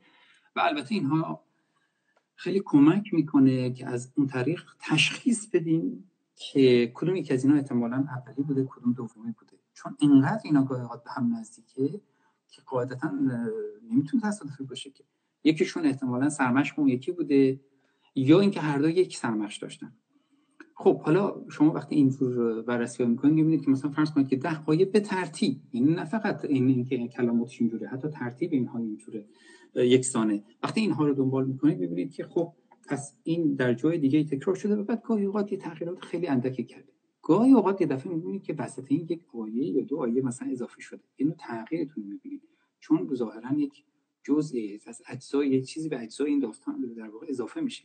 یک معنایی رو که اینجا به ظاهر در ابتدا مطرح نبوده و شاید از گفتگوها و گفتمانهای بعدی برآمده البته می‌تونه در همون عهد باشه ولی به حال این اضافه شده و ضرورت بوده که دفعه بشه مثلا در مورد قرآن اینکه اساسا چرا باید فرض کنیم سجد صورت بگیره؟ دفعه می‌بینیم که رسه علم الاسم اضافه میشه در جایی که جای دیگه نیست اینا همین ترتیب. یعنی این روایت ها در ویراج های مختلف بخش های مختلفی امکان داره بهشون فرض کنید که یه جاهایی هستش که اتفاقا مثال هایی که ما می‌زنیم که در مورد اینکه کمک می‌کنه که شما از طریق همون زیر متن ها یا از طریق در واقع شواهدی که هست حتی به تاریخ قرآن مقدار آشنایی بهتری داشته یا مثلا یک اطلاعاتی به دست بیارید حکایتی که مشهور در مورد حکایت فرض کنید قصه زلقرنینه که خیلی خیلی بله. داره که احتمالاً بله اون هم ماجرا خیلی میشه که در موردش صحبت بشه. ولی خب فقط اون نیست. داستان اسکندر و قصه اسکندر که حال چطور این همه جزئیات با یه متنی که در سال هشتم هجری نوشته شده در جای دیگه در ادسا در به زبان سوریانی و به دلایل دیگری به انگیزه های دیگری که مربوط می شده اصطلاحا به رکیدوس و هرقل اصطلاحا چطور این منعکس شده و به یه معنا این در صورتی می‌تونست شکل بگیره که در واقع مسلمان به اونجا رسیده باشن که اصلا موضوع اصطلاحا موضوعیت پیدا کنه اینطور بگیم بله. اصلا چرا داره این پرسش ایجاد شده باشه و اون وقت بله چون اون اون در واقع یک پاسخ به یک یک جنبش مذهبی است. اینکه بله. ناگهان این جنبش مذهبی جایگزینی که اونجا رفته اون رو در واقع از آن خود می‌کنه. یا مثلا اون چی که در مورد تولد مسیح هست و اون روایتی که قرآن از این داره در مورد مثلا فرض کنید که معجزات هنگامه ولادت مسیح تو سوره مریم بله. اون وقت فرار در مقابلش حکایت نخله که بله, بله. اینها در دو حکایت برای یک زمان دیگری است بله. و اینها چرا یکی شدن در قرآن و خود این دوباره کمک کرده برای اینکه ببینیم که این تنها روایتی که از این در جای خاصی رایج بوده بین در واقع به صورت افاهی و ظاهرا شفاهی بین بین یک ناحیه خاصی که در ناحیه بین اورشلیم و بیت لحم هست که سرکاتیزماست که همون به معنی نشیمنگاه است اونجایی است که مریم رفته اونجا نشسته و استراحت کرده. در هر حال اون اون در واقع اون سنت اونجا به یه معنا مرکز شده. همون قصه اخت هارون رو می‌تونه توضیح بده. همون قصه اصحاب کهف رو می‌تونه توضیح بده. قصه های دیگر رو می‌تونه توضیح بده. به همین خیلی جالبه که اینا با هم همگرایی هم دارن در این موارد. یعنی داستان ذوالقرنین داستان در واقع معجزات ولادت عیسی فرار به مصر. اینها که شما فرمودید تو اون منطقه به هم می‌رسن و این قضیه با اورشلیم و کاتیزما و اینها ترکیب میشه. یکی از این یکی یکی از اون همه مطالعاتی است که در انجام میشه که این مطالعات به هر حال شما نمونه هاش رو به طور کل در در سنت در سنت ما. در در بگیم که در سنت کلاسیکی پیدا نمی‌کنید که. بسیار مجید بسیار عالی بود. وقت ما محدوده و پرسش های زیادی دریافت کردیم. من مجبورم بعضی از این پرسش ها رو با هم ترکیب بکنم. و متاسفانه به بعضیش هم نمی، نمی‌رسیم. ولی یکی از پرسش هایی که بسامد بالایی داره شاید این رو سریع اگه در ظرف یک دقیقه بهش بپردازیم اینه که آیا این کتاب ترجمه شده ترجمه خواهد شد یا خبری از وضعیت ترجمهش به زبانهای دیگه یا به زبان فارسی داریم یا نه و اصلا حالا ماجراش چی در حد یک دقیقه اگه امکان داره مجید جان نه همین که من که البته اطلاع خواب به هر حال باید از جناب امیر مویسی پرسید ولی در حدی که ما می‌دونیم اینه که به هر حال توافق شده در مورد ترجمه انگلیسیش ظاهرا یا در حال انجام یا به زودی انجام خواهد شد. فکر کنم در این مورد هیچ مشکلی نباشه. بله. یکی از سخنرانی هایی که این اواخر داشتم شنیدیم که ترجمه عربیش هم در حال انجامه گرچه ظاهرا به مشکلاتی برخورده و به هر حال ظاهرا مخالفت هایی صورت گرفته. در مورد ترجمه فارسیش من هیچ اطلاعی ندارم متاسفانه. بله من البته یک اطلاع محدودی دارم که یکی از بزرگواران در که در فرانسه هم ساکن هستن مثل که مقدمه رو ترجمه کردن و حالا فکر می‌کنم منتشر بشه. ولی خبری بیش از اینکه مقدمه جلوه یک ترجمه شده یا نه رو ندارم. خب یه پرسش دیگه ای که مطرح شده یعنی دو تا پرسش که شاید ارتباط داشته باشن اینه که چرا در این کتاب حالا پرسیدن که چرا در این کتاب منعکس نشده کارهای سنت آلمانی یا سنت فیلولوژیک آلمانی و نمی‌دونم آیا یه همچین چیزی هست یا نه کتاب نیست که در واقع منعکس نشده باشه. این, به هر حال وقتی که شما در واقع می‌خونید این کتاب رو به طور دائم داره به این نوع مطالعات ارجاع میده. حالا از کل کل این البته اونها هم تاریخی انتقادی هستن یعنی سنت تاریخی انتقادی هستن ولی تاریخی انتقادی واقعیت هم همینطوره که به هر حال این مکتب ابتدا در آلمان شکل گرفته بیشتر نزد های آلمانی شکل گرفته یعنی از اساس چافه خاص میشه. و بعد همینطور میاد و به نولکه برسه تا به امروز که به انگلیکان نویورت و اینها یا سامنا یا اینها بالاخره در یک به معنا در واقع سابقه همون هستن. ولی خب در این حال ما اینجا مونفرد کراف داریم و کسانی مثل این که اینا اینا خب بالاخره اینها خودشون هم به متعلق به همون مکتب هستن. بله. و اونجا تا حدی که پیش از این بوده بیشتر مطالعات میشه گفتش که خب شاید دیگه میتولوژی بوده و ولی امروزه علم به هر حال جهانی از همه طرف همین مقالات میاد و منتشر میشه و در اینجا منعکس شده. من به نظرم این همچون چیزی نیستش که اینجا منعکس نشده باشه. ببینید چون این کتاب در واقع به زبان فرانسه است که بیشتر باید بگیم که همینطور که خب می‌دونیم در واقع حاصل زحمت آقای امیر موزی بوده و نوع مدیریتی که ایشون داره. چون قبل از اینم مثلا فرض کنید که و تونسته که این جمع جمع کنه این تیم رو. این افراد رو با هم جمع بکنه بله, بله، در فرهنگ اون فرهنگ قرآنی هم که پیش از اون کار کرده بودن خب 25 تا محقق رو جای جمع کردن. این در واقع به این معنی که این تو در فرانسه بوده در فرانسه شکل گرفته به این معنی نیستش که مکاتب دیگر رو کنار گذاشته. اگه شما به اسامی این پژوهشگران نگاه بکنید که به هر حال پولمان و دیگران حالا من نگاه بکنم لیستو به اینها نگاه بکنید اینا همه به حال مشارکت کردن. من به نظرم نمیاد که این یکی نوع بگم کنار گذاشته مثلا. یه پرسش دیگه ای هست که پرسیدن که من فکر می‌کنم سریع من این رو خودم بتونم پاسخ بدم. فرمودن که من از خلال بحث متوجه نشدم که آیا ترتیب مطالب در جلد دوم بر اساس صور مصحف کنونی است یا نه. که بله فکر می‌کنم هست که بله کاملا. بله بله قطعا. بله همینطوره. یعنی در واقع آیه به آیه یا گاهی اوقات مجموعه از آیات که به همدیگه مرتبط تونسته شدن همین ترتیب بر اساس ترتیب صور کنونی است. بله. پرسیدن که سبکای نگارش مختلفی در قرآن وجود داره به بیان دیگه آیا چند نویسنده برای قرآن متصوره یعنی ما می‌تونیم بگیم که قرآن چند نویسنده داشته؟ این در واقع یک بحث بسیار بنیادی امروزه بین باید بگیم که پژوهشگرا در این مورد. و این همون بحثی است که در واقع میگیم که در واقع گذر از الگوی نوتکه چون الگوی نوتکه خب یعنی فر اینو مفروض گرفته بود که خب در واقع قرآن فقط یک نویسنده داره و اون نویسنده در واقع محمد به یه معنی باید بگیم که این انعکاس در واقع به هر حال باید بگیم یا مکاشفات یا به هر حال دستورات یا باورهای دینی به هر حال محمد است ولی امروزه این دیدگاه محل بحثه باید بگیم وقتی که از. از این از این از این از این دیدگاه خارج میشه. از این پارادایم بیرون میرن. دیگه چیزای دیگه در نظر می‌گیرن و در مورد اختلاف نظر هست. بخش هایی هست از قرآن که آیا حتی ممکنه از قبل از قبل از پیامبر بوده باشه مثل مخصوصا بخشایی که این مقدار اپوکالیپتیک و مکاشفات بله. این هم البته جزء پرسش ها بود. ممنون که بهش می‌پردازید. الان پرسش بود که آیا از قبل از پیامبر خب این حالا البته خب یه بحثایی هم هست که اونها خودش محل سواله. یعنی در واقع ما مثلا کنیم علمی حرف بزنیم ما صحبت سر بله. اینه که آیا به چه دلیلی چون اینها اگر شواهدی پیدا بشه که خیلی نزدیکه حالا یا مثلا چون خود اشعار جاهلی هم محل سواله از اون جهت قطعی نمیشه گفت. ولی شباهت خیلی زیاده برخی از این آیات. با همچون که میگیم با متون در واقع مکاشفه آخر زمانی که این این احتمال رو داده. ولی بعد از پیامبر یعنی در فاصله یکی که در واقع وفات پیامبر تا دوره فتوحات یعنی وقتی که به هر حال مسلمان دیگه خارج شدن و مخصوصا به اورشلیم رسیدن و در این مورد یک نشانه هایی دیده میشه.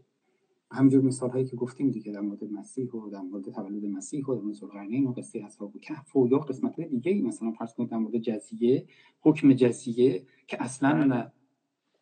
حتی چه می‌تونسته این بله حتی تو جزیه تنگیدن بخون ساغرون مثلا که حالا یه مسئله اخلاقی هم در این میان مطرح شده برای که این اصلا چطور می‌تونه شکل بگیره و همین نوع ابزارهای فیلولوژیک کمک می‌کنه که این توی این متنی که می‌رسه به اینجا ناگهان این چطور ظاهر میشه و کجا در واقع میشه گفت پیوند خورده.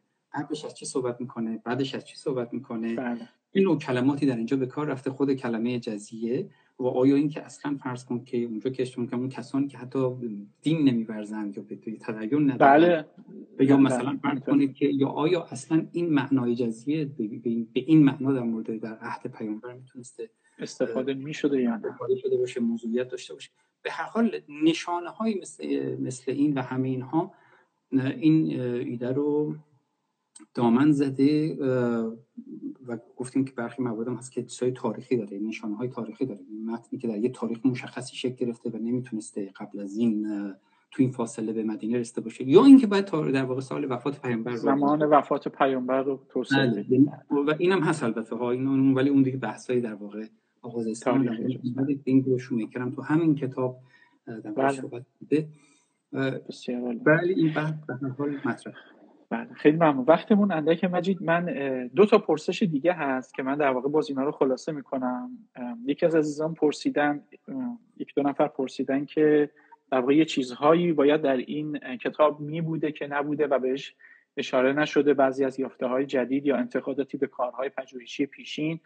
حالا من این پرسش رو اینطور مطرح بکنم که این کتاب چه کاستیایی داره چه ضعفایی داره یا چطور می‌تونست باشه که به اون صورت نیست؟ اگه در مثلا یکی دو دقیقه بفرمایید خوبه که ما بعدش بتونیم بحث رو خیلی خوبیه و شاید ما بعد همون اول هم می‌گفتیم. حالا بگیم که ما اون که این توی میان قصدمون بود توی این فاصله خیلی کوتاه زمان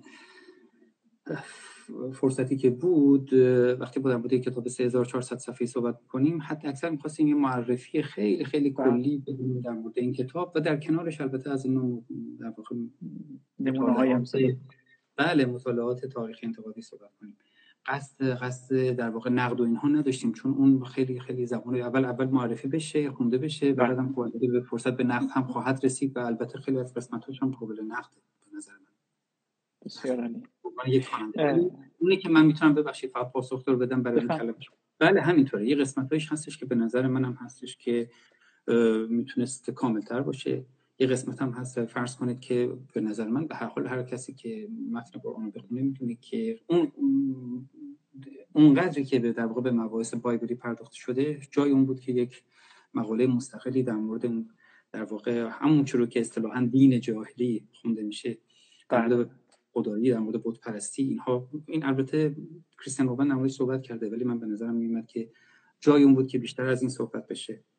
و نیست. یه قسمت هایش هستش که به هر حال شما می‌بینید حتی تو جلد اول رو که بخونید یه مطالعاتی همونجا اشاره شده بهش و حتی یه مقدارم در موردش بحث شده که اینها انعکاس شد توی قسمت متن. دوم نمی‌بینید در مورد زیل آیات نمی‌بینید.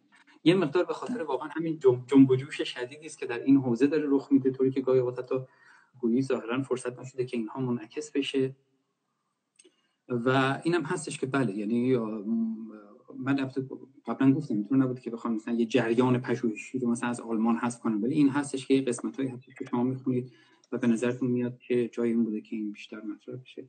این مقدار بله. در این مورد صحبت کنیم که احتمالاً خود خود متنش یا ساختارش می‌تونست طوری باشه که خب این مقدار استفادهش هم شاید ساده تر می بود بله فرض کنید که من به نظرم کاش چون این متن تماما خب حالا به اصطلاحا به زبان حروف لاتین و اینا استفاده کرده به حال فرانسوی ولی مثلا اون جاهایی که تمام قاعدتا ترجمه رو نمی‌تونستن بیارن. یعنی به دلایل مشخص بله. ترجمه رو می‌خواستن بیارن چون خود ترجمه معنی تفسیره و این کار خیلی سخته دقیقاً. ولی اون جاهایی که در مورد خود متن قرآنی صحبت می‌کنه اشاره می‌کنه مثلا خوب بود که احتمالا خود متن میومد لفظ عربی رو میورد این که لفظ عربی رو میورد این کار بله. بسیار بسیار پرسش های دیگه بود که درخواست کرده بودن توضیحات بیشتری بدیم در مورد مثال هایی که زدیم مثل اخت هارون یا در مورد سامری و نسبتش با هارون صحبت بکنیم که این کتاب چی گفته یا موارد دیگه که من فکر می‌کنم نمونه هاییست که وارد گفتگوهای تخصصی میشه و در واقع الان در حوصله بحث ما و در زمانش نمی گنجه من از همه مخاطبانی که پرسش های مطرح کردن و من نتونستم اونها رو یا ترکیب بکنم با پرسش های دیگه یا به صورت مستقل مطرح بکنم عذرخواهی می‌کنم. خب ما سه دقیقه بیشتر فرصت نداریم. یا دکتر مستقلی در این مورد هست دیگه برای کسانی که علاقه مندن بله بله. با با جزئیات بیشتر و با نمودارها و اینها ما قبلا در واقع اونها رو منعکس کردیم که حالا به هر حال می‌تونن خوشون بکنن نظرشون در این نظر مستقلی در این خصوص داشته باشن. ما اینها رو همجور اشاره وار آوردیم ولی خب اینها برای کسانی که علاقه مندن بله. دو تا مطلب رو فکر می‌کنم که خوبه که من اشاره بکنم. در پایان یکی این که خب این کتاب که به فارسی ترجمه نشده یه چند تا از پرسش ها این بود. فعلا تنها دسترسی خریداری کتابی که به زبان فرانسه است و نسخه الکترونیک هم دست کم به صورت رسمی نداره. هرچند من بعضی رو می‌شناسم که اینو ورق ورق کردن و اسکن کردن ولی در صورت دسترسی بهش یه مقدار سخته. مجید اگر که شما فرمایشی دارید در پایان بفرمایید و الا که این نشست رو من به پایان ببرم. من نکته که من می‌خوام بگم این بود که واقعا ما امروز البته یه مقدار بیشتر در مورد شاید همین دیدگاه تاریخ انتقادی و این روی کرد صحبت کردیم تا بیشتر هم این کتاب. به نظر منم اشکالی نداره. من به نظرم میاد که همچون که میگیم اون چیزی که در بین ما خیلی کمه در واقع همین نوع دیدگاه های تاریخ انتقاد. همونطور که گفتیم البته به هر حال ما این رو در جاهای دیگه ممکنه کم و بیش استفاده کنیم. ولی واقعیت اینه بله. که ببینید این یک روش این یک تمرین شخصی یک تمرین جمعی لازم داره. حتی همجور که میگیم که پاسخ یک مبحث تاریخی رو نمیشه رفت از عرفان آورد از فلسفه آورد از الهیات آورد از مسائل ایمانی آورد. اگر بله. بکنیم بگن که بله ما با اون مباحث عرفانی بیگانه نیستیم آشناییم ولی می‌دونیم که باید این حوزه ها رو حفظ کرد. در این حال ولی این مهمه که پاسخ اونها وقتی که داده بشه در واقع به طور کل این تاثیر می‌ذاره به طور جمعی یعنی در واقع این آثار و برکاتش به هر حال باعث میشه که ما یه نگاه تاریخی پیدا کنیم یه نگاه نسبی پیدا بکنیم نسب... که بله. یه مقدار در این مورد یک کمک جانبی خواهد کرد فارغ از خود بله. قرآن و در نهایت اون چیزی هم که من هم لازم بگم اینه که بله دیگه ما ممکنه که با این در واقع محتوای این چنینی موافق باشیم یا نباشیم یا در اینجا یا در اونجا. می‌تونیم بخونیم می‌تونیم نقد کنیم.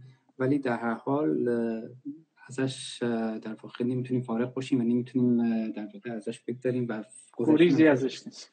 گریزی ازش نیست و این در واقع رجوع نکردن به این مایه محرومی خواهد بود و ضرورتی که به هر حال هرچه بیشتر این دیده بشه این نوع مباحث دیده بشه و بعد هم خب البته به کار گرفته بشه چون صرف خوندن بله. اطلاع شخصی نیست باید گفته بشه و در و در سپهر عمومی بیاد و در گفتمان ها بیاد و در نوع در واقع برخورد ما با این نوع مباحث جای جدی. آره.